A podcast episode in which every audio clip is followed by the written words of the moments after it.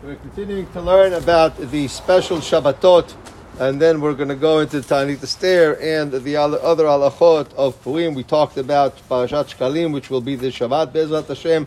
Tomorrow, tonight is Rosh Chodesh, and this is when you start giving the Zecher Lemahatzita uh, a shekel. And you have to you have to remember that this is when you give it, you're saying because we don't have the Beit Hamikdash, we say Zecher Lemahatzita shekel. Okay, because there is no Beit Hamikdash. Same thing. If you, if just an idea, when you're going to the butcher for for uh, for pa- Passover, you can't uh, uh, you can't say you can't point to a uh, piece uh, to a piece of meat and say this is uh, this is for for Pesach.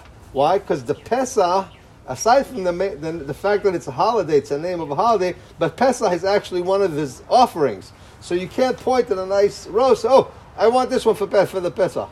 So why? Because you're taking it now and you've elevated it now to a status where you can't eat it. Okay, you can. You're not allowed to eat it. So we're starting tomorrow is when you give, and you give. Uh, you give about eight dollars uh, for person. Now the next thing is that we're, we're going to have after this is Parashat Zechor. Okay, and we have we are there's an obligation. We don't have the obligation today because we don't have the uh, uh, Beit Hamikdash. We don't have Mashiach. We don't have the leader who can make that call to,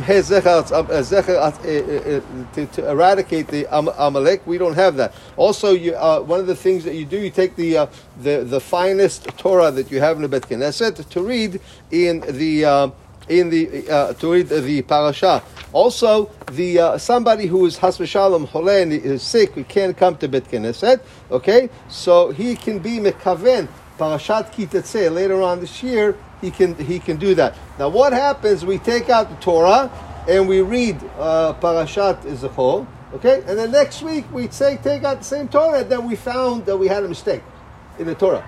Right, which means that your reading last week was off because we found a mistake. So what you do is Parashat Kitatse, uh, uh, uh again.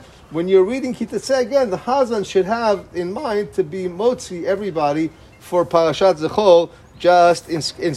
And this is also one of the times that you'll see in many shuls uh, that people, uh, you'll see two guys maybe reading, or the, the Hazan reads it, if it, this is an Ashkenazi shul, read it in the Nosach Ashkenaz, and then read it Nosach Sfard. Why? Because the Zecher Amalek, so some will say Zecher Amalek and Zecher Amalek. So you say both ways, that this way you're motzi everybody with the uh, mitzvah. We'll continue tomorrow. Bezat Hashem, Rabbi Barakasha Omer. Atzah,